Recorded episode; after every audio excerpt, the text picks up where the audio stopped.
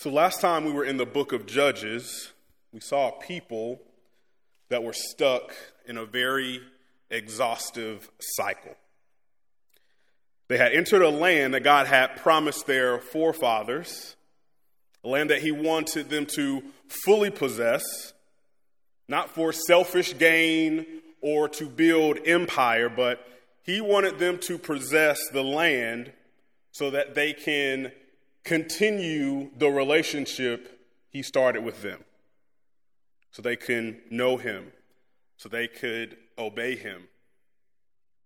But instead, Instead of doing those things, they began to follow the gods of the people that were already in the land. And this invited God's wrath. So, over and over again, we saw this, this cycle, which we call the cycle of idolatry. First, they disobeyed God, which invited God's disapproval and ultimately led to their distress.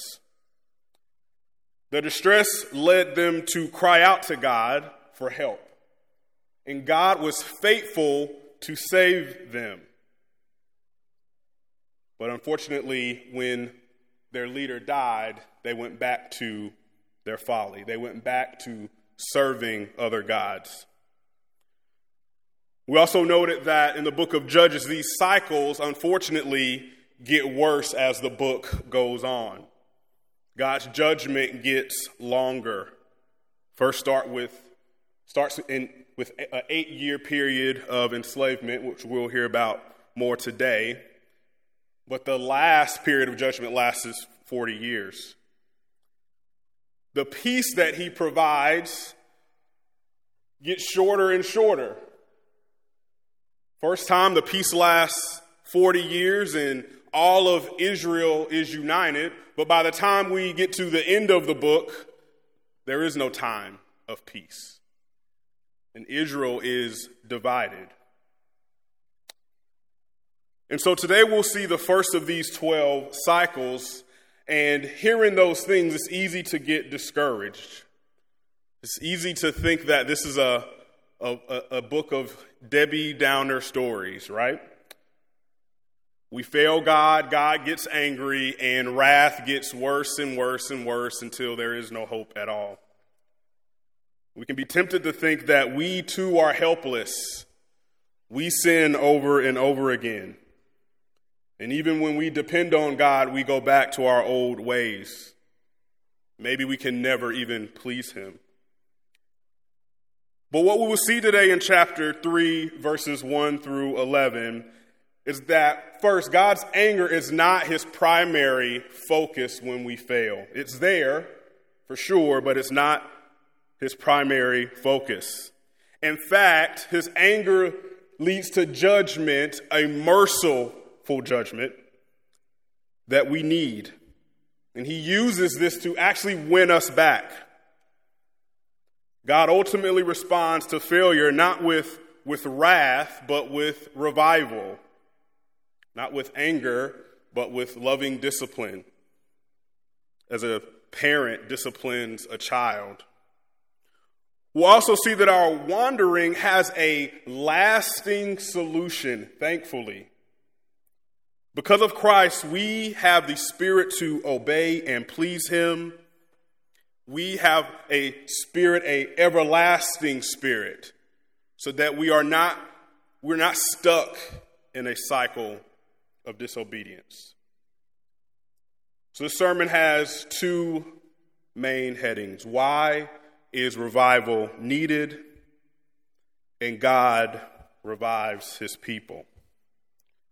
Why is revival needed? And God revives his people.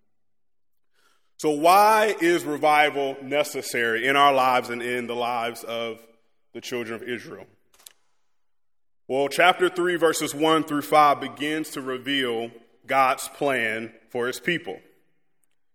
After he describes the nations that are left, he tells us in verse 4 that the children of Israel were left among these nations, that they would be a lasting, a testing of Israel.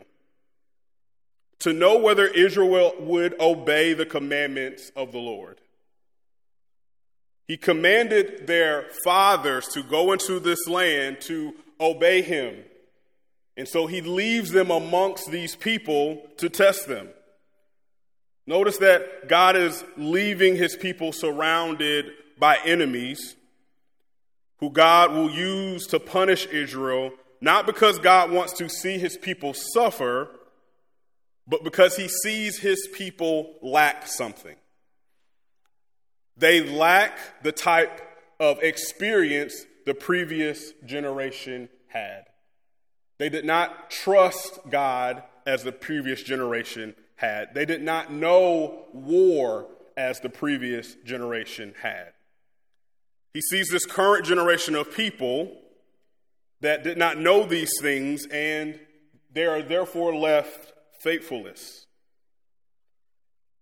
Moses had led the people out of Egypt. Joshua had led them in battle, some miraculous battles. Even in uh, the city of, of Jericho, where they didn't fight at all and they still won. And now this generation does not have that type of faith. Think about that. The, the previous generation won a battle that they didn't have to fight in. And now God says, I have given you this land, go finish the fight, and they won't fight. So he sees a utter lack. And so we see here very clearly that this testing is not for God, it is for God's people.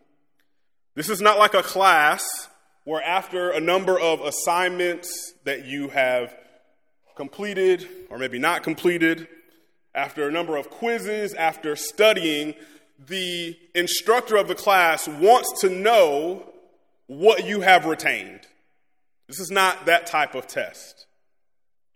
This is the kind of test where the instructor gives you a test so you know what you lack. This test is to reveal to Israel what they lack. God tests us to show us our vulnerabilities. We just heard in Deuteronomy 8 uh, an example of this. It reads, You shall remember the whole way that the Lord your God has led you these 40 years in the wilderness, that he might humble you, testing you to know what is in your heart, whether you would keep his commandment or not. And he humbled you and let you hunger and fed you with manna, which you did not know, nor did your fathers know, that he might make you know that man does not live by bread alone, but man lives by every word that comes from the mouth of the Lord. So God's testing is for Israel so they could know what they lacked. And their biggest need was God Himself. They didn't need more military equipment so they could overcome their enemies. They needed God to perform His work in them. And so, in light of these two texts in Judges 3 and Deuteronomy 8, we see why we are commanded to not put God to the test, right? There is nothing that God lacks. There is nothing that he doesn't know that needs to be revealed about him. He knows all things. He has displayed his love for us. So there is nothing that God doesn't already know about himself. So there's no need to test him. But God tests us to reveal our lack. So the first reason why revival is necessary is because Israel failed that test of their faith. They did not trust God, and they began to serve the idols of the gods around them, the idols of the peoples around them. They commingled with the people around them. Second reason why revival is, is necessary, and that is because Israel, as we do, forgot God. Verse 7 begins this first cycle, the first of 12. and we see that they simply state the people, it simply states that the people did evil in the sight of the Lord, and they forgot the Lord their God. They forgot God? Sounds kind of strange, right? They forget God like we forget the various passwords we have to keep to access our accounts online? Maybe they forgot God like, you know, how you are introduced to someone, you are engaged in conversation, and by the end of it, you have to re ask their name? Did they forget God like that? I actually remember a time where I drove to a meeting that had to be less than a mile away. And after the meeting was over, I left the meeting and walked home. I, I had completely forgotten that I had driven to the meeting. Did they forget God like that? No. In fact, the book of Romans suggests that people can't just totally forget God. We may suppress his knowledge, but we can't just forget God. They forgot God like a adult parent forgets to call an adult child, I should say, forgets to call their parent or their older loved ones. Now, this is pretty convicting for me personally because about every two weeks I talk to my mother and she always says to me, Remember, you have a mother, right? What is she meaning by that? She knows that I know she's my mother. She knows that I love her. But what she's signaling is okay, over the past two weeks, you have not made me your focus. I have not animated your life maybe as I once have. And so when the book says they forgot God, it's more of a ignoring of God. They knew God was there, but what was really animating their life were these specific false gods, Baal and Asherah. So the question this morning for us is how have we forgotten God? Have we begun to be interested in the good things in our lives and maybe has taken our focus off of the giver? Maybe it's a fulfilling career. It's a good thing, right? God commands us to work and have various vocations. But is that thing making us forget God. Maybe it's relationships, whether it's a, a intimate relationship or a, a friendship. Is that relationship causing us to forget God? In our day and age, bodily pr- pleasure and expression is something that people, that we are making ultimate things. Pleasure is a gift from God. Expression of our persons, either through our culture, is something that isn't inherently bad. The last one, the last one I want to mention is actually ministry itself. This is kind of funny to think about. Can a ministry, which is presumably for God, make you forget God? Unfortunately, that answer is yes. Even in the way we do our ministry, even in the focus of our ministry, we can begin to show that we have forgotten about God. We can make ministry about ourselves. We can, we can ignore the ways God calls us to do ministry. And so none of these things are inherently bad, but when they become our primary focus, we forget God. And so the people in Israel forgot God in the same way that we do today. So test your heart. Ask yourself is this thing that I've been focusing on yielding the fruits of the Spirit? It's a question I, I love personally. So I'm, I'm giving effort to this thing, right? But is it yielding love, joy, peace, patience, goodness, faithfulness, gentleness, self control? Is this thing bringing me closer to God and, and deeper knowledge with God and deeper love for God's people? Or is it pushing me further away? Take the career example, right? Your career could show that you are dutiful in your vocation, right? God has given us skills. But your career could also show that you love money, you love power, you want to simply, you know, work your way up through the, the chain. What about our relationships? Our relationships too can show that maybe we love people's opinion of us more than we love God. How are we using our bodies? How are we expressing ourselves? Are we thinking about others more than ourselves?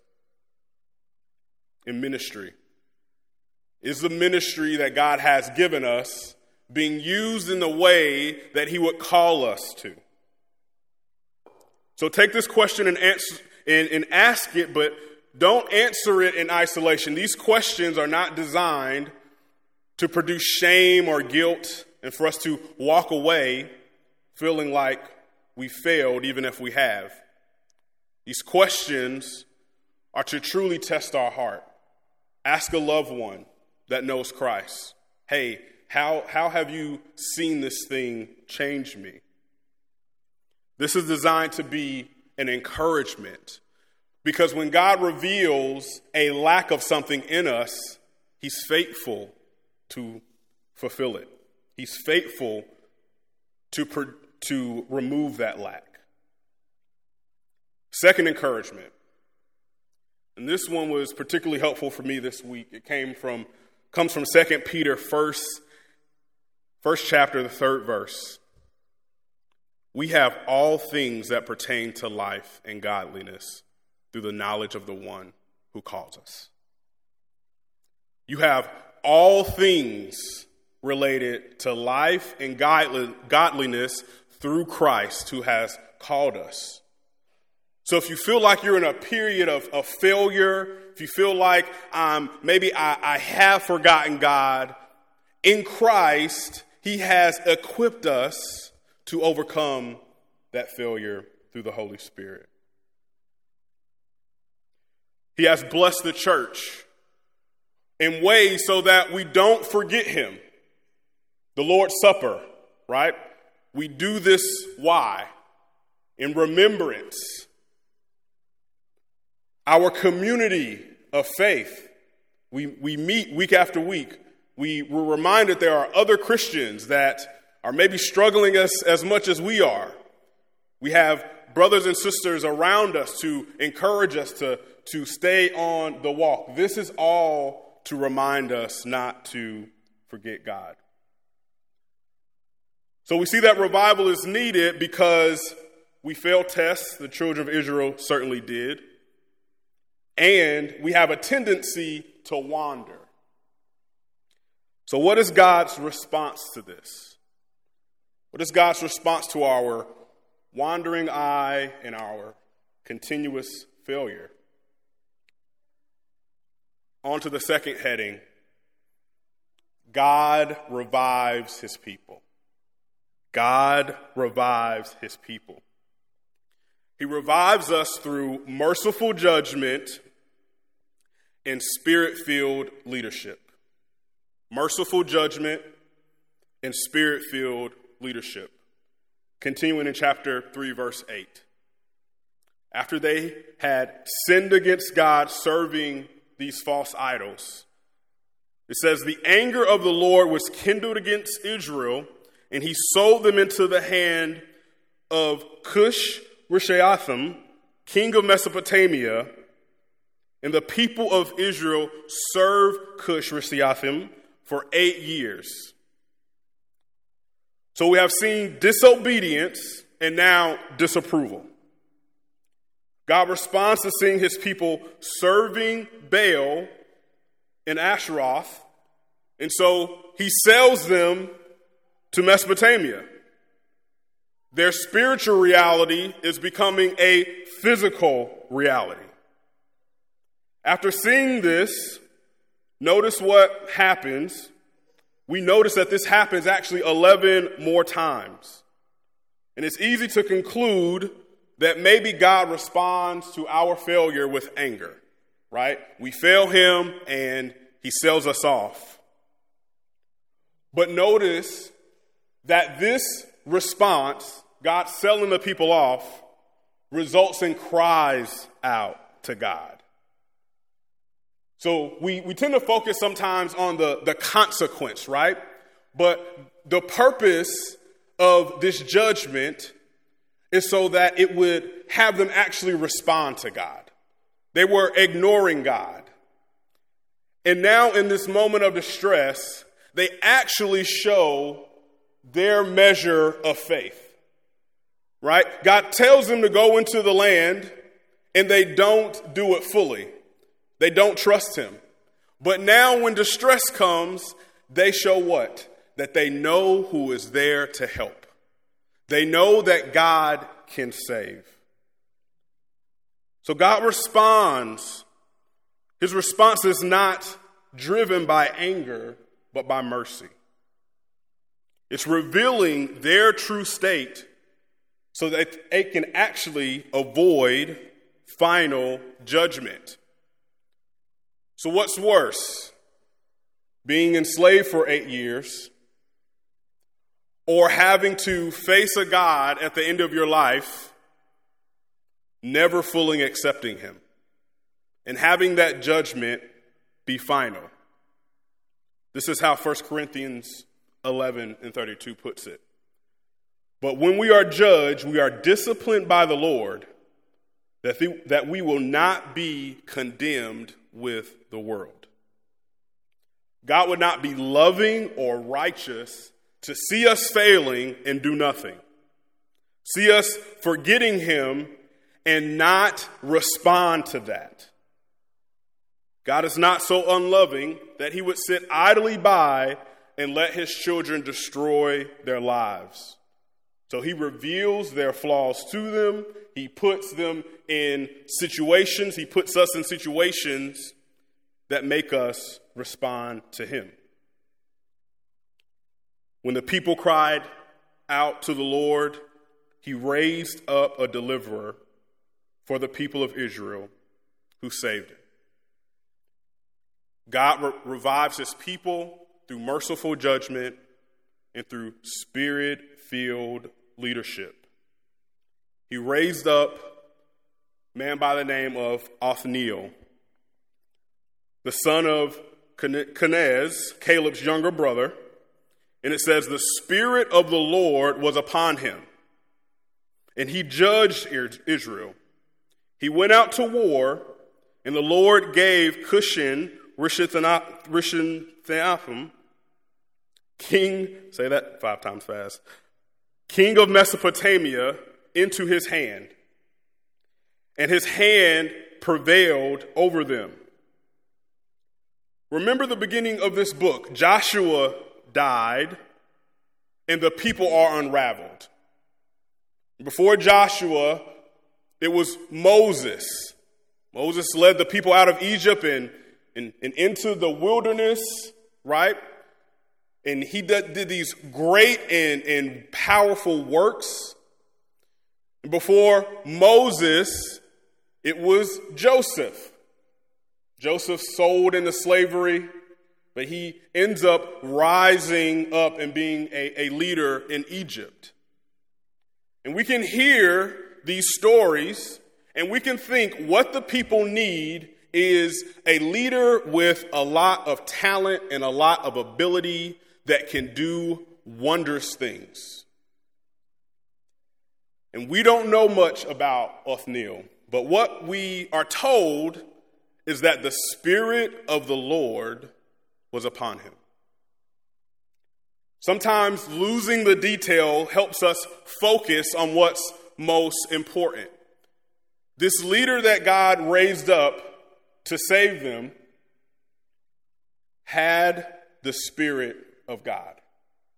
And so God revives his people through spirit filled leadership. We see this also in the book of, of Acts. Acts, in the book of Acts, we see the Holy Spirit going from place to place.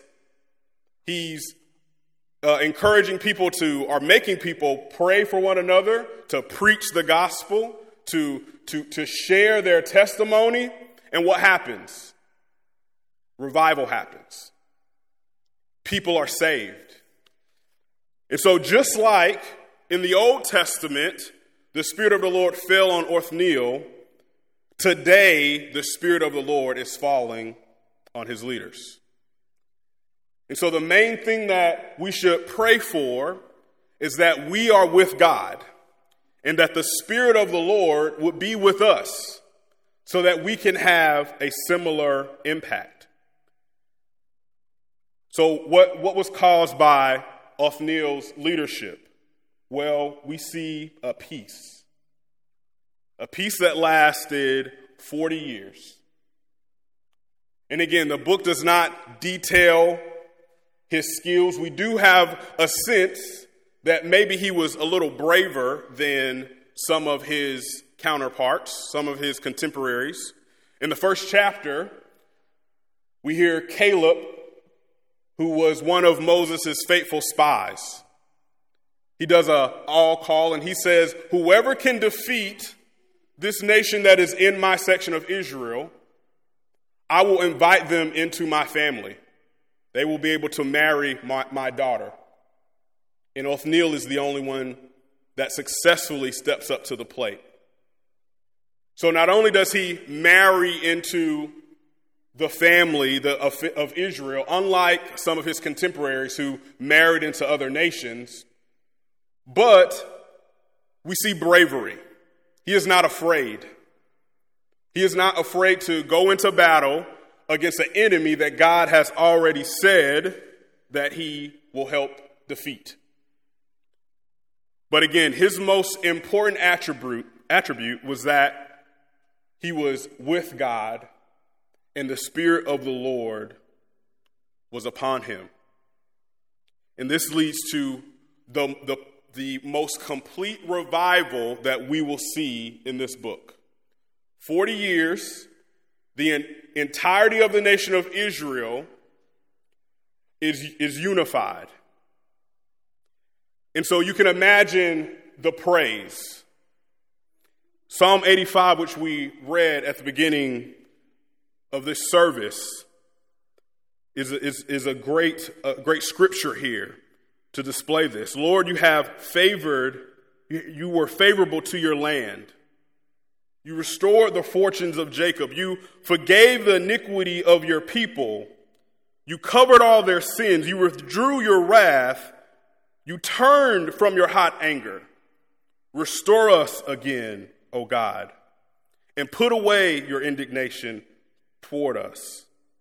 Let me hear what God the Lord will speak, for he will speak peace to his people. This is exactly the type of revival we see here. And so, revival comes through spirit filled leadership, revival comes through a merciful judgment. And the only problem that arises from this is that Othniel dies.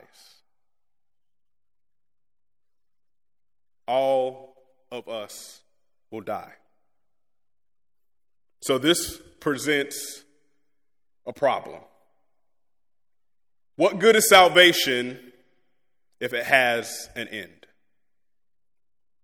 What good is temporary joy? And so the glory of Christ is revealed here. Revelation 1 18. I am the living one. I was dead, and behold, I am alive forever and ever. In Christ, we have a lasting salvation.